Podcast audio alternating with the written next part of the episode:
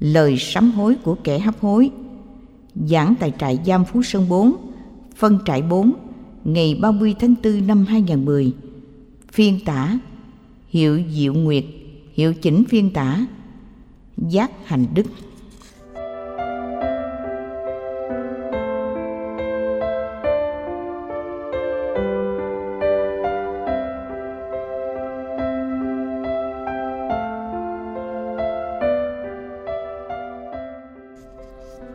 Quay đầu lúc hấp hối. Lời sám hối của kẻ hấp hối là sáng tác rất đặc biệt của ca sĩ duy mạnh. Anh cũng chính là người thể hiện ca khúc này rất thành công. Phân tích nội dung bản nhạc sẽ giúp ta rút ra những bài học từ tâm trạng của một người đối diện với cái chết, sắp dãy tay chào với cuộc đời, với những người thân thương, những cảm xúc dân trào, những nỗi đau quất nghẹn, những tâm lý đang muốn níu kéo và những lời trăn trở đến việc gửi gắm những người sau triết lý sống có giá trị. Người ơi, ngày đêm chất độc lôi kéo tôi nên tôi đã trót mang lầm lỗi. Từng đêm từng đêm tôi lạnh lẽo bước đi, lang thang chẳng khác chi hồn ma. Đời tôi còn chi, chỉ còn da với xương, chân tay run mỗi khi cầm thuốc. Và tôi đã không không còn sức bước nữa. Ôi thân đã héo khô, tàn rơi.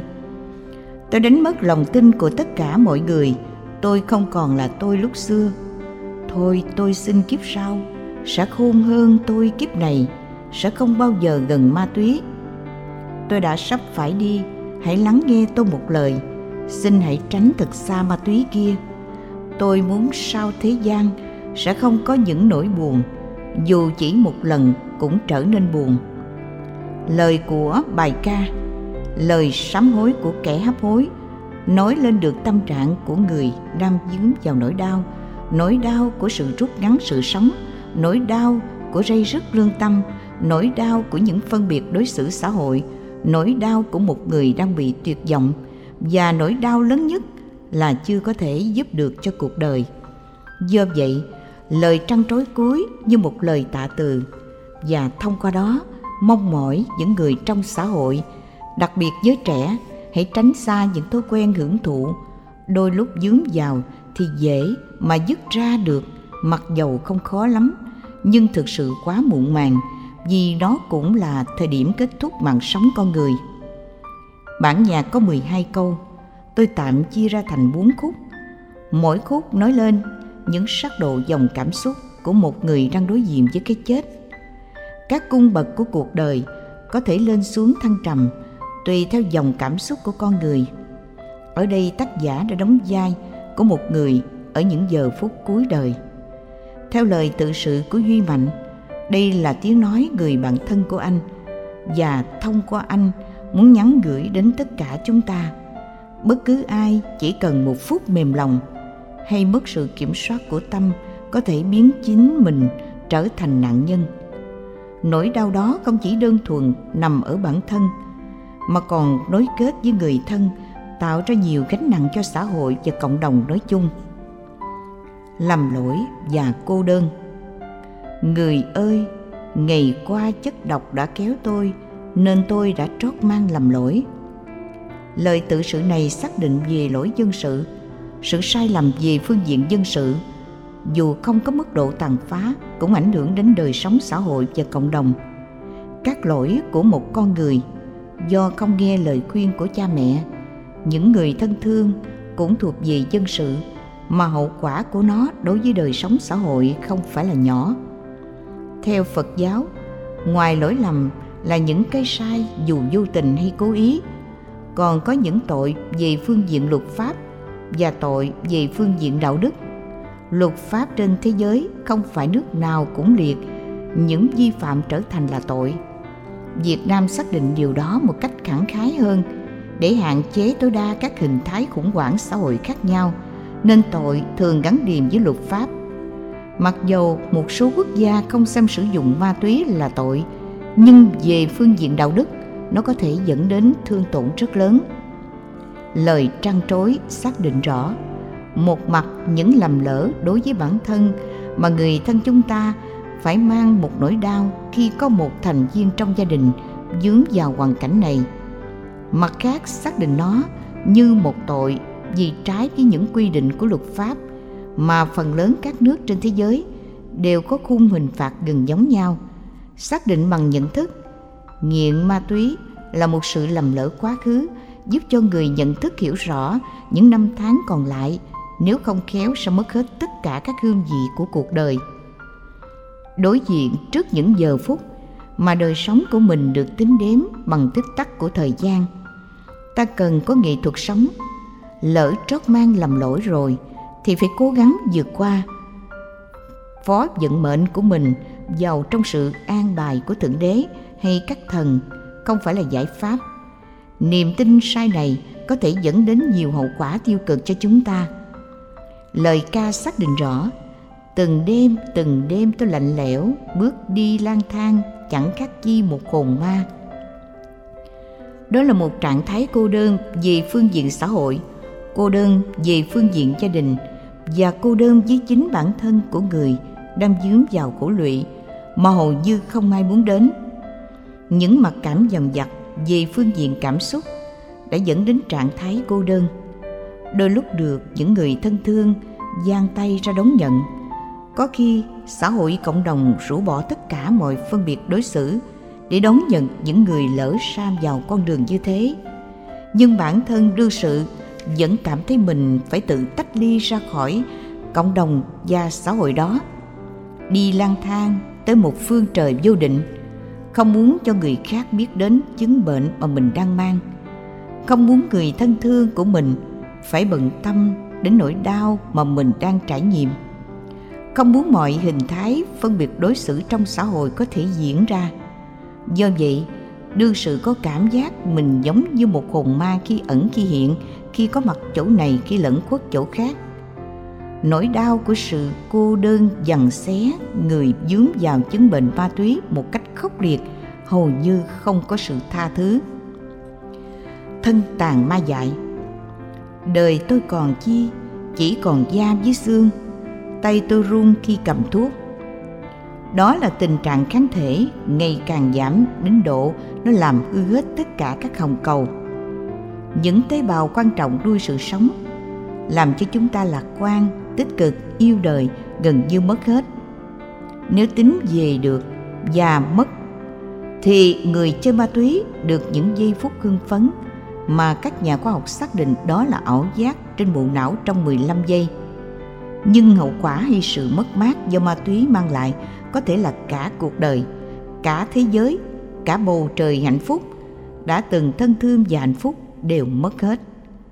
Đặt lên bàn cân được và mất, ta sẽ rút ra được nhiều bài học. Tay chân run, đến nỗi cầm thuốc để uống vào mà cầm không nổi nữa. Đó là nỗi đau khi thấy mình bất lực dần dần, tuổi chưa già mà sức lực đã cạn kiệt. Đó là bế tắc rất lớn. Mà khi đối chiếu, nhìn lại bản thân, ta cảm thấy mình không còn là mình nữa. Và tôi đã không không còn sức bước đi. Ôi, thân đã hiếu khô tàn rơi. Sánh dí thân mình như những chiếc lá khô. Chỉ một cơn gió nhẹ thoảng qua, các chiếc lá rơi rụng bay đi không biết đi về đâu, với một định hướng gì và tương lai của nó như thế nào. Thân đã khô héo, tức là nhựa sống, sức sống, trạng thái yêu đời, dòng cảm giác hạnh phúc mà mình cần có với tư cách một con người gần như vẫy tay chào và chối từ chúng ta, đó là nỗi đau đang quất nghẹn. Chia sẻ cảm thông. Năm 2003 UNICEF đã đài thọ cho một chương trình nghiên cứu về phòng chống HIV/AIDS. Các vị lãnh tụ trẻ Phật giáo được thỉnh mời cùng tham gia. Chúng tôi được cử đi trong phái đoàn đến biên giới Thái Lan và Miến Điện ở các tỉnh Chiang Rai, Chiang Mai, Chiang Nai để nghiên cứu 20 mô hình của Phật giáo về vấn đề chăm sóc các bệnh nhân HIV/AIDS ở giai đoạn đầu và giai đoạn cuối. Tại đây, Chúng tôi được học hỏi một số kinh nghiệm khi các nhà sư trụ trì dấn thân vào công việc phụng sự cho các bệnh nhân HIV thì phản ứng của quần chúng Phật tử không mấy thiện cảm. Một số người thầm suy nghĩ rằng chúng tôi cúng dường các chùa để các nhà sư tu học chứ không phải cho các bệnh nhân HIVS. Ngộ nhận căn bản là do một số người quan niệm rằng ai bị nhiễm HIVS đều là người ăn chơi trác táng Họ tự gieo khổ, họ phải tự lãnh hậu quả khổ, không nên giúp đỡ. Một số đại gia từ bỏ các ngôi chùa có trung tâm chăm sóc HIVS. Lòng từ bi của các chùa vẫn tràn đầy. Con đường dấn thân đó vẫn diễn ra. Những người từ bỏ chùa vừa đi khỏi thì đồng lúc ấy có nhiều vị thiện tâm khác đến ủng hộ vì họ biết rõ chăm sóc các bệnh nhân HIVS giai đoạn cuối có ý nghĩa nhân văn và đạo đức. Bài học thứ hai chúng tôi đón nhận được là thông qua các khóa lễ cầu an do chính quyền địa phương để yêu cầu đoàn chúng tôi tụng bằng tiếng Việt. Các chị em bị HIVS giai đoạn cuối, mặc dầu không hiểu được ngôn ngữ tiếng Việt, nhưng qua thời kinh ngắn, cảm giác hân hoan, hạnh phúc trỗi dậy trong tâm họ. Chúng tôi đã thực hiện trong buổi sáng ngày đầu tiên bốn khóa lễ cầu an. Khóa lễ đầu tiên đã để lại những nỗi buồn trong tất cả các thành viên trong đoàn. Một chị phụ nữ trạc tuổi 40 tay ẩm một đứa trẻ trong lồng ngực của mình, gượng dậy bằng đôi bàn tay của chị với tư thế như muốn chắp tay xá chào các nhà sư nước ngoài, nhưng sức khỏe không cho phép nên chị không thể làm được việc đó. Chúng tôi và các thành viên của đoàn phải ra dấu hiệu yêu cầu chị hãy nằm xuống trong trạng thái thư thái, thoải mái, nhẹ nhàng, thảnh thơi, không phải bận tâm đến chủ nghĩa hình thức. Các thông dịch viên đã truyền đạt thông tin đó. Chị đã nở một nụ cười đón nhận chúng tôi với tất cả tấm lòng. Các thành viên chúng tôi đã trải nghiệm nỗi đau của một người ở giai đoạn cuối, chia sẻ bằng những sự cảm thông lớn. Đứng bên cạnh chị, chúng tôi ủng hộ tinh thần chị và tụng thời kinh. Chưa được nửa thời kinh thì chị đã trút hơi thở cuối cùng. Đứa bé nằm trong vòng tay người mẹ đã khóc hòa lên, mặc dầu không biết mẹ nó đã tắt thở. Cảm giác lạnh dần của người mẹ đã làm cho đứa con mất đi giá trị hạnh phúc mà một đứa bé có quyền được cha mẹ chăm sóc và bảo hộ. Đoàn chúng tôi đã không ăn ngon được cả buổi trưa hôm đó. Đây là lần đầu tiên chứng kiến cảnh một người S giãy tay chào với người thân và mọi người tiếp tục tái sinh giật dậy sức sống. Buổi chiều, đoàn tiếp tục thăm viếng các trung tâm khác. Đoàn đến chúc nguyện cầu an cho các bệnh nhân. Tại đây, chúng tôi gặp hai anh thanh niên dướng vào S, đã 10 năm. Nếu không được giải thích, chúng ta sẽ không ngờ rằng dưới 10 năm, họ vẫn sống khỏe mạnh, bình thường.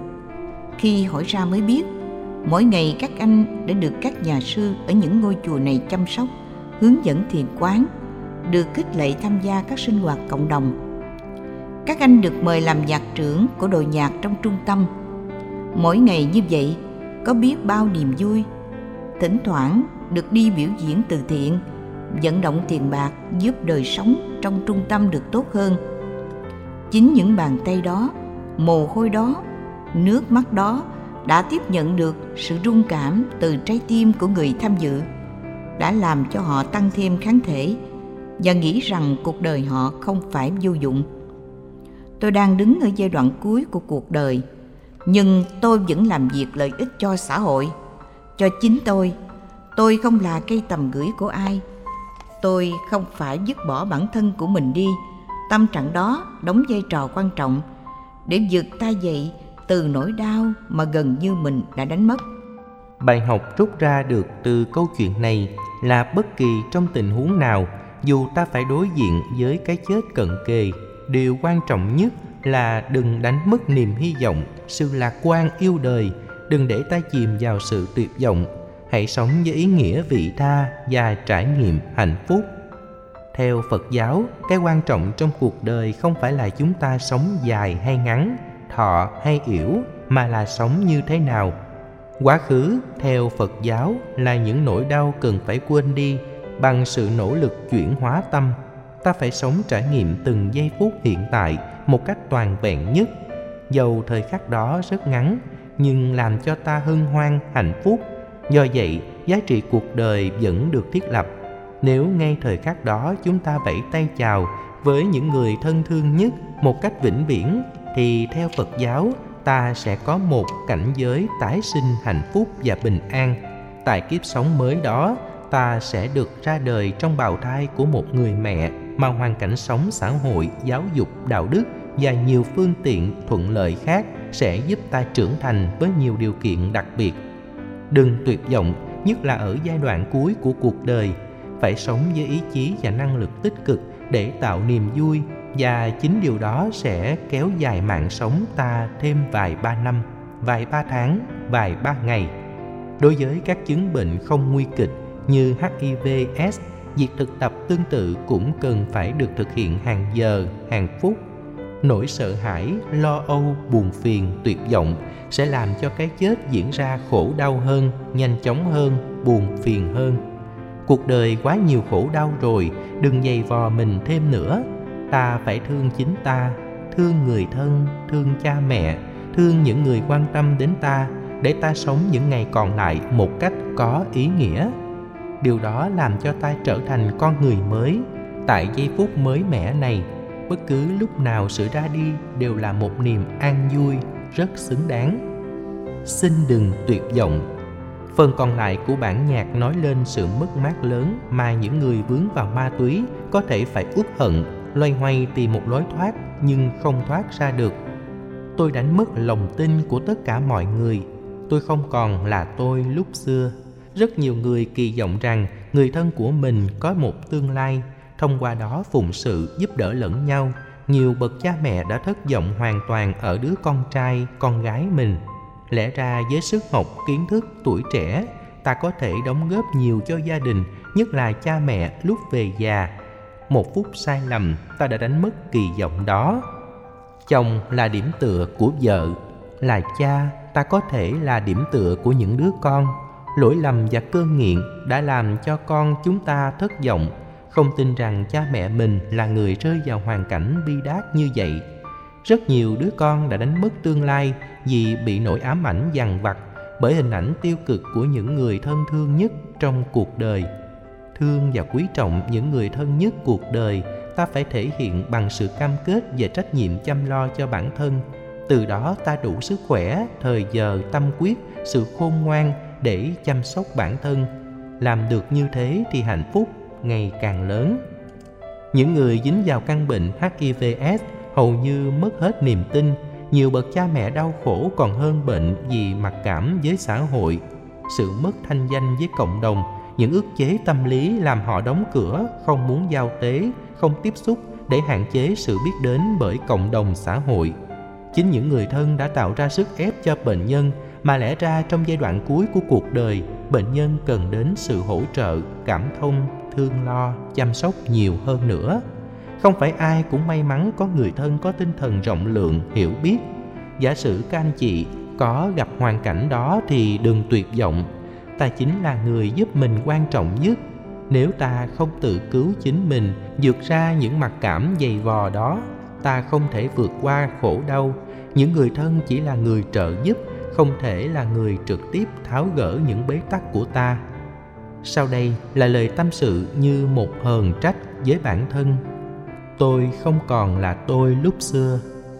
Những người bị bệnh hivs hãy nhớ lại 10 năm trước với thời vàng son. Làm được tất cả, ta là trụ cột kinh tế gia đình, là mối nối kết của tình thân thương, là niềm vui của những người khác còn bây giờ ta không tự tạo cho mình được niềm vui, lấy đâu truyền niềm vui đó cho người khác. Nỗi đau làm cho mình cảm thấy mất giá trị và mất tất cả. Đừng kỳ vọng tương lai. Tôi xin kiếp sau sẽ khôn hơn tôi kiếp này. Lời nguyện ước đó có vẻ rất tiêu cực. Tại sao phải chờ đến kiếp sau mà không thực hiện ở kiếp này? Tại sao phải chờ đến năm sau mà không thực hiện ngay từ hôm nay? Đức phật dạy, hãy sống trọn vẹn với những giờ phút hiện tại.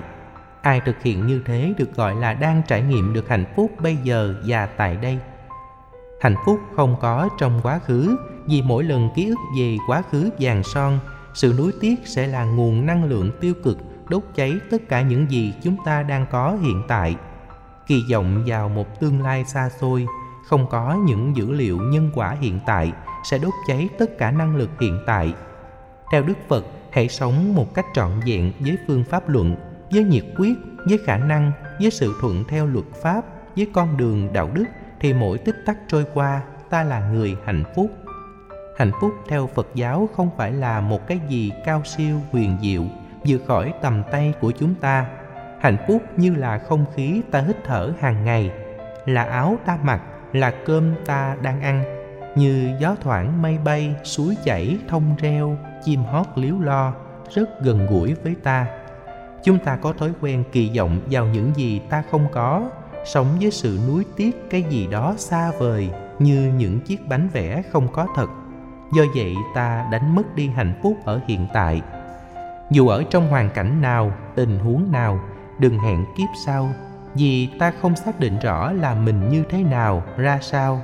Dĩ nhiên, bằng phương pháp loại suy ta có thể tạo dựng cho mình một viễn cảnh của kiếp sau hạnh phúc bằng phương pháp đầu tư hạnh phúc ở hiện tại. Theo nhân quả, ta của bây giờ là hậu quả hay kết quả tốt hay xấu của quá khứ. Ta ở tương lai lệ thuộc hoàn toàn vào cái ta của hiện tại. Xây dựng tương lai không gì tốt bằng chăm sóc hiện tại. Thay vì kỳ vọng có một đàn gà con, triệu triệu con gà con, tốt nhất là làm thế nào để có những quả trứng gà có trống, vì đây là điều kiện tiên quyết. Rất nhiều người chỉ biết kỳ vọng, chứ không biết tìm ra nhân tố quan trọng để có được những cái chúng ta muốn. Phật giáo không dạy ta nguyện cầu, van xin, mà dạy ta hành động thiết thực. Muốn cái gì phải đầu tư vào cái đó, muốn được một phải đầu tư ba, bốn. Muốn được an vui thì phải sống trọn vẹn với hạnh phúc và mang hạnh phúc cho tha nhân. Đừng kỳ vọng ở kiếp sau hãy sống hiện tại này, sống bằng chánh niệm, nghĩa là đang đi, đứng, nằm, ngồi, nói nín động tĩnh, co, duỗi, thức, ngủ. Ta làm chủ được dòng cảm xúc, thái độ, nhận thức, hành vi. Người như thế là người sống hạnh phúc bây giờ và tại đây. Làm chủ cảm xúc. Chữ hán chịu ảnh hưởng từ triết học phật giáo rất nhiều. Kể từ khi ngài huyền trang sau 12 năm tu học tại ấn độ, mang kinh điển về trung hoa đã dành suốt cuộc đời phiên dịch kinh điển và mang lại cho nền văn học nước này thêm 35.000 từ mới, trong đó có từ thánh. Chữ thánh có ba bộ thủ, phía trên, phía bên tay trái là chữ nhĩ, tức là tai, phía phải bên trên là chữ khẩu, nghĩa là miệng, bên dưới là chữ vương, là người làm chủ, người nắm quyền. Theo triết học Phật giáo, ai làm chủ được lỗ tai, cái miệng, người ấy là thánh. Trên thực tế, đây là một cách nói vắn tắt, thay vì nói đủ phải là người làm chủ các giác quan là thánh. Chữ tượng hình thường có giới hạn trong mô tả con người và sự vật. Phật giáo dạy rằng ai làm chủ sáu giác quan khi mắt thấy không sinh lòng tham lam ganh tị hận thù. Khi nghe không để cho dòng cảm xúc mình chìm vào sự tham đắm hay sự tức tối bực dọc bởi những lời khó nghe mũi ngửi các mùi, lưỡi nếm các vị, thân xúc chạm, ý tưởng tượng và hình dung quá khứ, hiện tại và vị lai. Ta làm chủ tâm, sự làm chủ trọn vẹn tâm ý sẽ giúp ta trở thành chân nhân. Người sống hoàn toàn thuận hợp với luật pháp, mẫu mực về đạo đức và như tấm gương cho những người thân cho thế hệ sau noi theo. Chỉ cần làm chủ được dòng cảm xúc, ta đã giải quyết được nhiều khổ đau trong cuộc đời do vậy, đừng hẹn đến kiếp sau mà phải thực hiện ngay từ bây giờ và tại đây. Khổ cuối cùng của bài ca là một lời trăn trối. Tôi đã sắp phải đi. Hãy lắng nghe tôi một lời. Xin hãy tránh thật xa ma túy kia. Tôi mong sao thế gian sẽ không còn có những nỗi buồn, dù chỉ một lần cũng trở nên buồn. Câu cuối là một chân lý. Chỉ thử ma túy một lần là mất cả cuộc đời tính lệ thuộc vào dòng cảm xúc cũng như thân thể sẽ làm cho ta trở thành nạn nhân của thói quen tiêu cực. Thế giới xem ma túy như vấn nạn toàn cầu. Việt nam với những nỗ lực đáng khích lệ, khống chế ma túy ở mức độ cao. Những người sản xuất ma túy buôn bán nó, tiêu thụ nó, những đường dây dính líu đến nó đều bị xử bằng những hình phạt nặng. Mỗi quốc gia có những hình phạt gắt gao đối với tội phạm ma túy. Tại sao thế giới có quan niệm cộng thông như thế? Vì lãnh đạo toàn cầu thấy rất rõ rằng ma túy là chất độc giết chết tương lai là bơm nguyên tử hạt nhân giết chết hạnh phúc của rất nhiều người. Những người trồng và buôn bán ma túy có được khoản lợi lớn trên nỗi đau khổ bệnh tật chết chóc của rất nhiều người không làm chủ được bản thân hoặc thiếu kiến thức về lĩnh vực này. Người sản xuất buôn bán ma túy hầu như luật pháp không dung tha. Nếu không khéo, ta có thể bị vướng vào đường dây ma túy. Tại các sân bay, người ta thường lưu ý nếu không phải là người thân thương nhất thì khi ai gửi trong giùm hành lý thì đừng có dạy dột mà tiếp nhận vì trong đó có thể có ma túy. Khi bị phát hiện, tình trạng đó có thể dẫn đến bản án tình ngay lý giang. Phải ý thức bằng chánh niệm để ta tránh xa ma túy. Lời sám hối trong bài ca Hãy tránh thật xa ma túy kia vì nó là kẻ sát nhân, là hồn ma, là kẻ hủy diệt, là kẻ thù của tất cả chúng ta. Cả thế giới cùng đứng dậy chống lại ma túy để bảo vệ hạnh phúc của mỗi người. Từ lúc mới sinh ra đến lúc qua đời, ta có quyền sống hạnh phúc bằng sự tách rời khỏi ma túy. Không may một số người bị dướng vào ma túy, mong sao thế gian này không còn những nỗi buồn do ma túy tạo ra. Kẻ giàu hút ma túy không chết sớm như những người chích ma túy. Những người được cho tặng biếu ma túy khi bị nghiện rồi sẽ trở thành nô lệ, dướng vào đường lao lý, không khéo có thể trở thành kẻ cắp giật những tài sản của người thân thương. Khi tài sản của người thân không đủ đáp ứng kẻ nghiện có khuynh hướng lấy của những người khác. Mặc dù trong thâm tâm không muốn điều đó cơn nghiện biến con người trở thành một người rất khác với chính họ trong lúc mình bị dằn vặt đòi hỏi. Ma túy tạo ra sự lệ thuộc tâm lý mà giá trị hạnh phúc thật sự của nó hầu như là âm. Ma túy tạo ra ảo giác hạnh phúc, đập đá thuốc lắc cũng thế. Cái ảo giác đó làm cho mình có cảm giác như ở lạc cảnh, thiên bồng, lân lân. Hậu quả của nghiện ma túy vô cùng to lớn. Chỉ sau một thời gian hưởng thụ, ta có thể mang bệnh chết người, nuối tiếc cũng quá muộn màng. Chỉ một lần thử ma túy cũng trở nên buồn là lời nhắn nhủ rất có ý nghĩa nỗ lực chuyển hóa các diễn viên điện ảnh các ngôi sao sân khấu và những nhân vật thành công trong xã hội nếu không khéo dễ dướng vào các đường dây ma túy vì ngộ nhận nó là một phần lối sống của giới thượng lưu. Hoa Kỳ là một trong những quốc gia có lượng người sử dụng ma túy nhiều. Trong lúc sử dụng ma túy, sự tuyệt vọng diễn ra rất lớn. Số lượng người tự tử ở Hoa Kỳ mỗi ngày là khoảng 88 người, trong đó khoảng 30% là do sử dụng ma túy Michael Jackson đã từng có một quá khứ nghiện ma túy. Ca sĩ Elvis Presley cũng từng có một quá khứ tương tự. Nhiều nhân vật trong làng giải trí toàn cầu cũng từng có một quá khứ đau thương. Gần Hollywood có một trung tâm Promise Center là trung tâm hứa hẹn dành cho các nhân vật nổi tiếng trong xã hội bị dướng vào chứng bệnh này tình nguyện đến và đóng 20.000 đô la Mỹ một tháng để vượt qua thói quen nghiện ngập sự cách ly khỏi môi trường nghiện ngập sẽ làm cho con nghiện khoanh dùng được thói quen nghiện ở một chỗ. Dần già, những người ở trung tâm hứa hẹn đều nỗ lực gieo cộng nghiệp mới, làm mới chính mình thoát khỏi cơn nghiện. Các trung tâm ma túy mà chúng tôi có dịp chia sẻ ở Bà Rịa Vũng Tàu và Bình Phước chỉ mới có khoảng 15% là tình nguyện đến, khoảng 20% do cha mẹ khích lệ con em đến để tự làm mới chính mình. Có thể khi các anh em được đưa đến trung tâm có cảm giác hận cha mẹ mình không bao bọc mình che giấu mình và có thể có những lời lẽ rất bất kính có hành động ngỗ nghịch vì nghĩ rằng tình thương của mình bị cắt đứt đi thật ra đó là một ngộ nhận.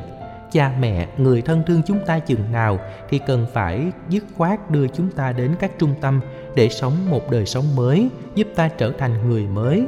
Tại các trung tâm, nếu không có nỗ lực để vượt qua ma túy thì người nghiện bị đói khát hơn.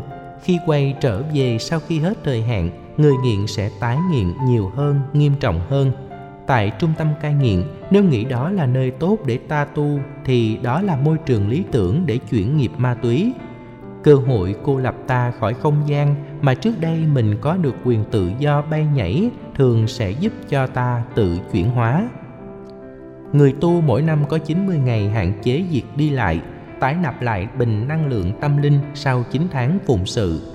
Đó là tự biết thương mình và truyền trao những kinh nghiệm tu học cho nhau nếu nghĩ mình đang bị giam nhốt tại trung tâm cai nghiện, thì ta dễ bị mặc cảm. Nỗi đau mặc cảm là mình sống gượng gạo. Khi được phân công làm việc, ta không tự nguyện, không hạnh phúc. Nếu nghĩ đây là môi trường cực lạc để ta làm mới, thì ta sẽ cảm ơn những nơi như thế này.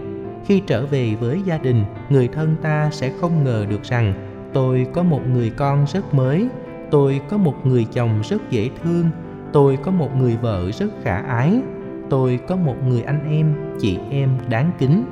Quá khứ không là cái gì hết, quá khứ không còn nữa, tương lai chưa đến, hiện tại là cái quan trọng nhất. Phải cố gắng tu tập để vượt qua nỗi đau. Đối diện trước cái chết, quan trọng nhất là phải làm chủ bản thân mình. Năm tháng, ngày giờ còn lại cuối đời là một nỗi đau khó tả đối với người nghiện ngập. Trong các nghề nghiệp phi đạo đức đức phật nghiêm cấm năm loại thứ nhất là trồng sản xuất và bán ma túy là nguy hại nhất. Thứ hai là sản xuất và buôn bán vũ khí, vì nó là nguyên nhân dẫn đến sự tàn phá và giết người hàng loạt. Thứ ba là buôn bán nô lệ, làm cho con người mất đi nhân phẩm cần có. Thứ tư là bán thân thể như một sự hưởng thụ, dẫn đến nỗi đau cho nhiều gia đình. Thứ năm là nghề đồ tể, giết các loài súc vật để mưu sinh. Theo đức phật những người sống với năm nghề nghiệp này thường bị bất hạnh, cuối đời thường bị bệnh hành. Buôn bán ma túy và đường dây liên hệ tạo ra nhiều bất ổn xã hội, không kém gì sản xuất và buôn bán vũ khí. Nghề buôn bán vũ khí và ma túy sẽ dẫn đến tình trạng bị bệnh tâm thần. Mặc dù không muốn, dù có bệnh viện hay có bác sĩ giỏi vẫn phải đối diện. Lời sám hối theo phật giáo không chỉ là lời hứa hẹn, mà là một sự quay đầu khi ta nhận thức rằng con đường quá khứ là sai, và bây giờ ta có trách nhiệm tạo dựng con đường mới. Mỗi nỗ lực của ta từng thời khắc trôi qua là những điểm trên một con đường làm mới lớn. Phải mạnh dạn bước đến tương lai tươi sáng, cho đến hơi thở cuối cùng. Đừng bao giờ bỏ cuộc giữa đường. Ai làm được như thế, được xem là đang sống thiền, quên đi những nỗi đau, hướng đến hạnh phúc. Ai cũng có quyền được hạnh phúc, đừng bỏ lỡ cơ hội.